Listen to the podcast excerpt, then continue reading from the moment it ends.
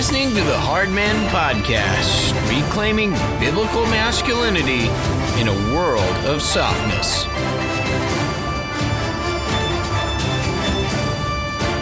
In this episode of the Hard Men Podcast, we're going to be looking at the ways in which our generation venerates the nice guy.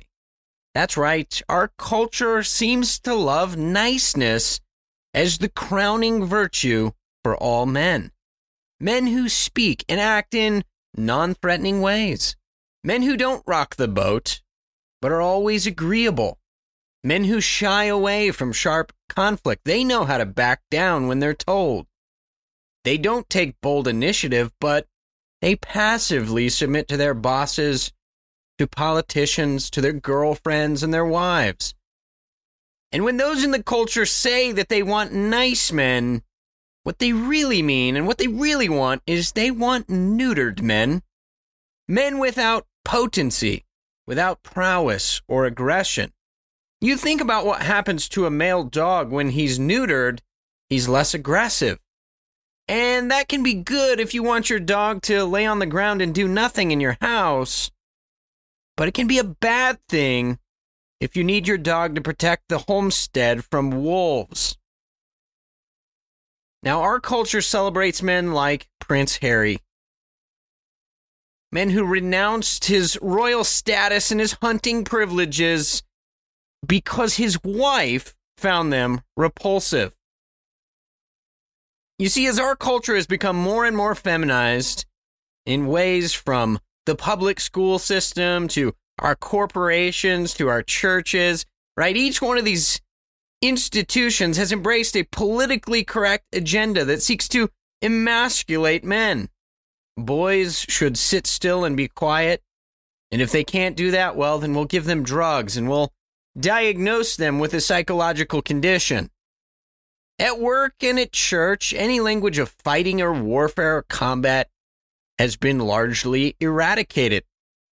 If you're at school and your son makes a chicken nugget into a pistol, Trust me, you're going to have words with the principal. Right? In all of this, the fundamental assumption is that you make men good by making them safe. In reality, nothing could be further from the truth. We'll be following this argument in this episode, but I want to quote Jordan Peterson, who said this A harmless man is not a good man. A good man is a very dangerous man who has that under voluntary control. End quote.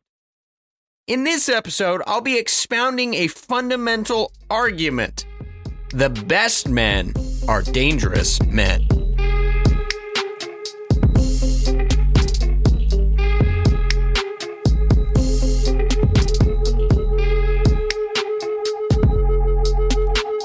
There's no question that men are hardwired for danger. This is something psychologists and sociologists have been tracking for a long time, and they recognize this feature of masculinity. You see, there's a genetic predisposition for men to show physical aggression and even violence. It's part of who they are. They possess larger and stronger bodies than women do, and the typical male has 75% more muscle than a woman, with 90% greater upper body strength.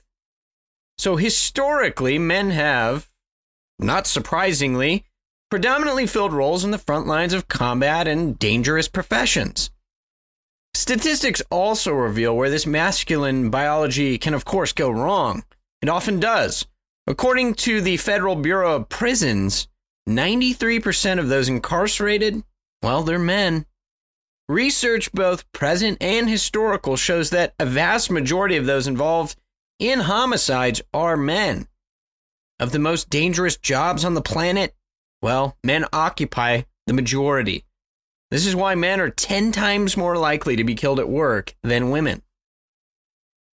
The problem is that in our culture, we're also fueled by a pervasive feminist ideology, an ideology that points the obvious reality of man's natural propensity for violence and labels that as toxic right? If men are stronger, well, that makes them toxic, right? The most popular theory is that you make men safe by weakening them. And so, from prohibition to public education, there's been a concerted societal effort to domesticate and emasculate and soften men. The obvious problem, which all the research points out, it, it just simply does not work. You don't make men good by softening them, just like you don't make a knife better by dulling it. As any butcher knows, the best knife is the sharpest knife. It's a sharp knife used for the right purpose. What our society has done is neuter the characteristics of authentic masculinity and then wonder why the new beta male isn't worth a damn. We made war on fatherhood and then wondered why fatherless homes are decimating the culture. We told men that their strength was toxic. And now we wonder why we've been plagued by invertebrates in our communities, corporations, and in our churches. I think C.S. Lewis had it best. He said this quote, In a sort of ghastly simplicity, we remove the organ but demand the function. We make men without chest and expect of them virtue and enterprise. We laugh at honor and then are shocked to find traitors in our midst. We castrate and bid the geldings to be fruitful. Where we are most helped today is by the great men of the past who understood that only dangerous men, hear that again, only dangerous men have the capacity for masculine virtue. J.R.R. Tolkien captured this truth magnificently in The Two Towers, and I'm going to quote from that now. Gimli said, But you speak of him as if he were a friend. I thought Fangorn was dangerous. Dangerous, cried Gandalf. And so am I. Very dangerous. More dangerous than anything you will ever meet, unless you are brought alive before the seat of the Dark Lord. And Aragorn is dangerous, and Legolas is dangerous. You are beset with dangers, Gimli, son of Glóin, for you are dangerous yourself in your own fashion. Certainly, the forest of Fangorn is perilous, not least to those that are too ready with their axes. And Fangorn himself, he is perilous too. Yet he is wise and kindly nonetheless. End quote. You see, in modern times, men like Jordan Peterson have repeatedly pointed out what Tolkien is also drawing out in this quote. It is only the most dangerous men that are capable of genuine, authentic virtue. Weak and harmless men are incapable of true virtue. What the world needs is dangerous men, not safe men. It was dangerous men with the capacity for violence who stormed the beaches of Normandy and kept the evil of Nazism from swallowing Europe whole. It was dangerous men who chased and bombed the Taliban to the point of extinction in Afghanistan after September 11th, 2001. It was dangerous men who tracked and killed UBL on May 2nd, 2011. Instead of vilifying masculine virtues like physical prowess, potent sexuality, and vocational passion, along with violent aggression, it's essential that we understand what men are for and then we recast that vision for future generations. Now, as we talked about in the last episode, one of the most important things we can understand about our masculinity is that we were made for dominion right? Man's purpose and his aim has to be clearly defined. And God does this for us in Genesis 1:28. We're told that we are to be fruitful and multiply and fill the earth and subdue it. We're to rule over the fish of the sea. We're to take dominion. And again, as we spoke of last episode, this means men were for making babies and raising them to be covenant keeping sons. And then, second of all, men were to raise armies that took the world into dominion for the glory of God. Of course, there's the necessary help of woman to accomplish man's primary and God given task, which was subduing and taking dominion of the earth. It's this conquering of the world. This is why men are sexually driven. Their sex and the potency that they have in it is a gift from God for procreation, for pleasure, and for raising up this army of godly warriors and workers. You see, men are naturally combative. I, I have boys, and you put them in the backyard, you put them with the neighbor boys, and within five minutes, they've divided themselves up into cops and robbers or cowboys and Indians. You don't even have to teach them that, they understand it. But even this is a gift. It's a gift for slaying the dragons that roam the earth and destroy civilization. Right as the past century has borne out, there is real evil in the world. And the only solution is for violently good men to meet that evil at the gates. You see, men were made to be warriors among a gang of men, which is a gift. It's a gift for the continuance of a God fearing community. When a threat arises to the welfare of a people, men, dangerous men, will ride into battle because they give each other strength and courage that could come no other way. They spar against each other. They ride out to meet the enemy. They shed blood. And this is how men are bonded. Right? Men are fathers. They're intense workers. They're culture builders. They're protectors and leaders. All of this is a gift for building society. Man was made to shed his blood so that he would ensure the generational vitality of his offspring. Men were made to gather, store up, manage, build wealth, all for the furtherance of future generations. But here's the rub the church today has almost completely lost any optimistic vision for the world, any vision that includes men as they were made in Scripture. Right? We have feminist visions that want to castrate masculinity, but we don't have a dominion vision that harnesses masculine DNA. Again, without a mission, brothers to shed blood alongside or families to nurture and build, without a land worth dying for, men become aimless and destructive. That's why men are in prison as much as they are. Most of those men don't have a purpose and a vision. And so they have all this strength and they don't know what to do with it. All that energy that was made for world dominion, well, it becomes unhinged. It becomes destructive to self, society, and the entire world. It's the same reason that many men who thrive in combat, well, what do they do? They return home and then they discover that it's purposeless. There's a listless existence. They're removed from the greatest love that a man can have, which is for the man who bled next to him in the battle. They no longer have their gang. And so they no longer have a clear purpose for their own lives many of these men suffer from depression and, of course, and unfortunately, suicide is common among them. Now, without a clear vision for dominion, masculinity cannot be fully recovered. But as we said last episode, and I want to reiterate here, with that vision, men will thrive. You remember Proverbs 29 18 says this Where there is no vision, the people perish, but he that keepeth the law, happy is he. You see, the desperate need of the hour is to encourage men to embrace this godly vision for dominion that he was made for. Right? The plagues of masculinity we face today are a result of a people perishing without a vision.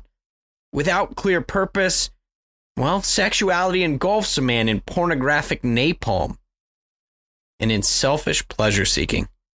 Strength is used to manipulate, control, and abuse rather than to protect and defend. Fatherhood is abandoned for cheap sex and the objectification of women. Money itself becomes a tool simply for luxurious self aggrandizement. Misguided combativeness erupts violently to destroy families, communities, and churches. Now, I want to address one other thing, which is this. Many Christians will point to passages like this the meek shall inherit the earth. Right? We're told that Matthew 5 5, the meek shall inherit the earth. And what we think is nice guys, limp wristed guys, guys who aren't aggressive, those are going to be the ones who inherit the earth. And many of the beta men in the church, they like to use these passages to support what they think is the right view of how men should be. Right? So many Christians have been indoctrinated in effeminate churches by effeminate pastors. So much of the church is more of a woman's tea party and book club than a boot camp for dominion takers. Right? Churches, as we've said in the episodes preceding, churches have become soft ghettos for the kind of pacifistic, emotionalistic pietism that hard men simply turn away from. We talked about this in the last couple episodes, but Paul called the church to fight the good fight, to act like men, and to be good soldiers. It's hardly the language that you're going to find in the church today. Right? But Jesus said the violent will take the kingdom by force.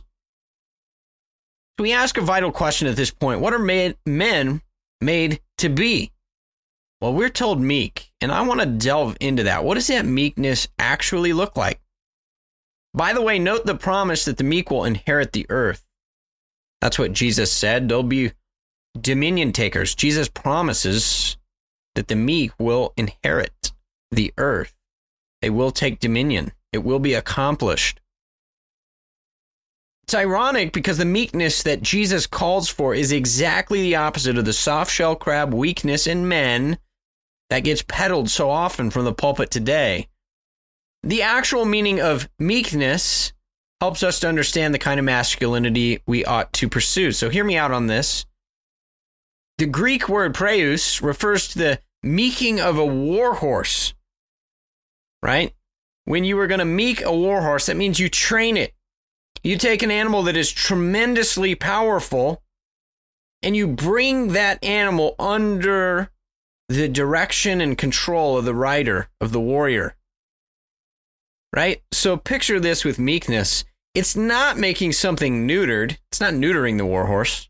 It's training it. It's harnessing all that raw power for the purpose of executing in the heat of battle.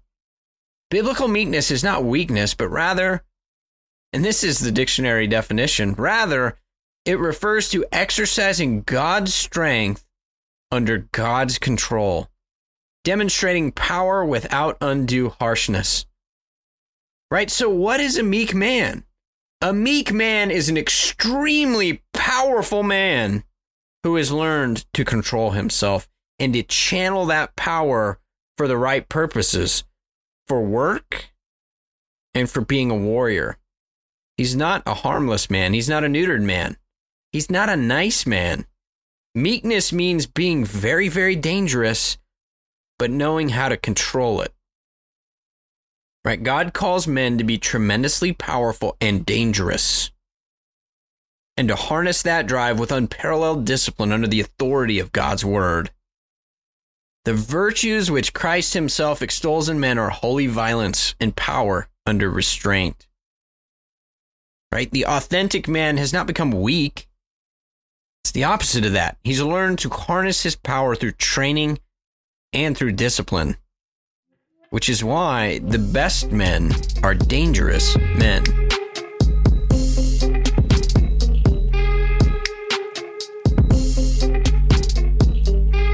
At this point in the show, I want to get very, very practical. We promised we would do that, so we're going to try and give you a few practical things to work on and ways that you can be dangerous but under control.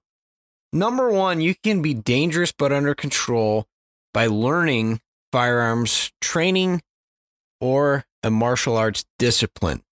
Now, why do I think this is important? Right? The coronavirus is going on. The police have said, hey, we're not going to respond to as many things. There's a very real possibility in our world that you will have to defend yourself.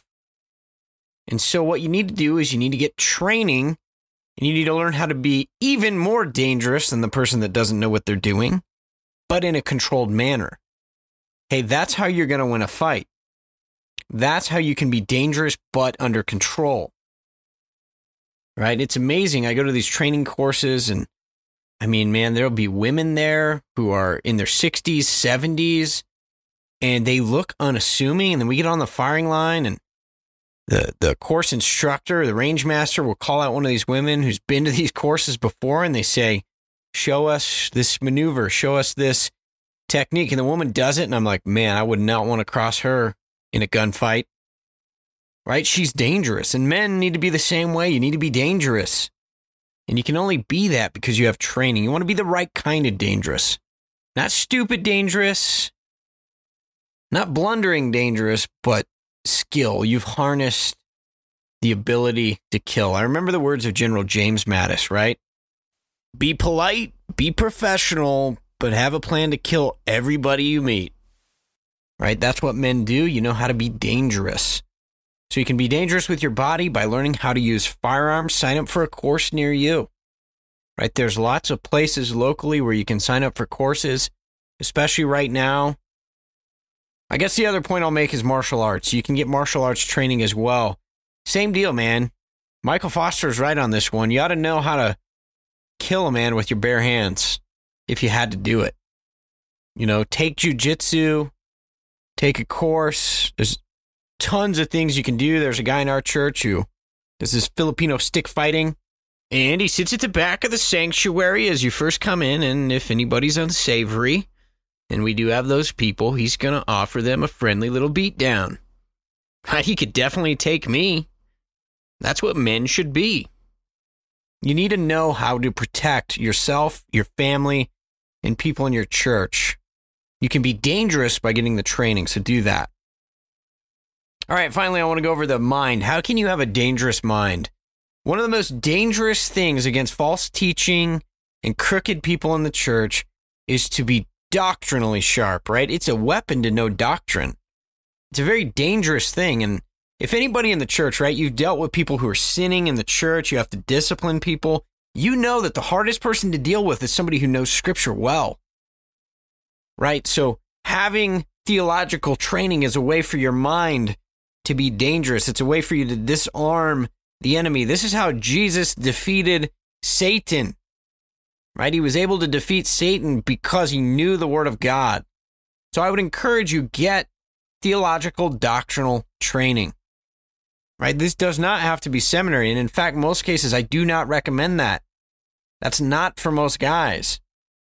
There's tons of resources online, podcasts, sermons that you can listen to.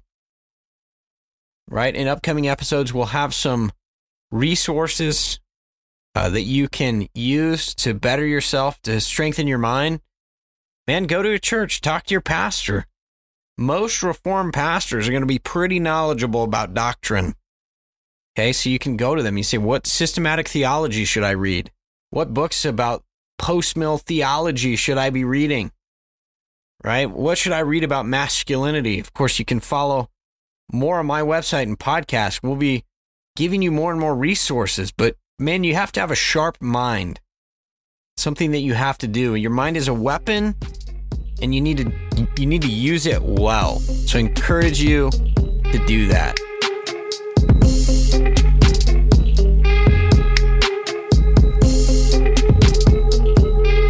Thanks for listening to the Hard Men Podcast. For more on the topic of masculinity and biblical sexuality, be sure to check out my website. Sign up for my newsletter. You can do that at ericconn.com.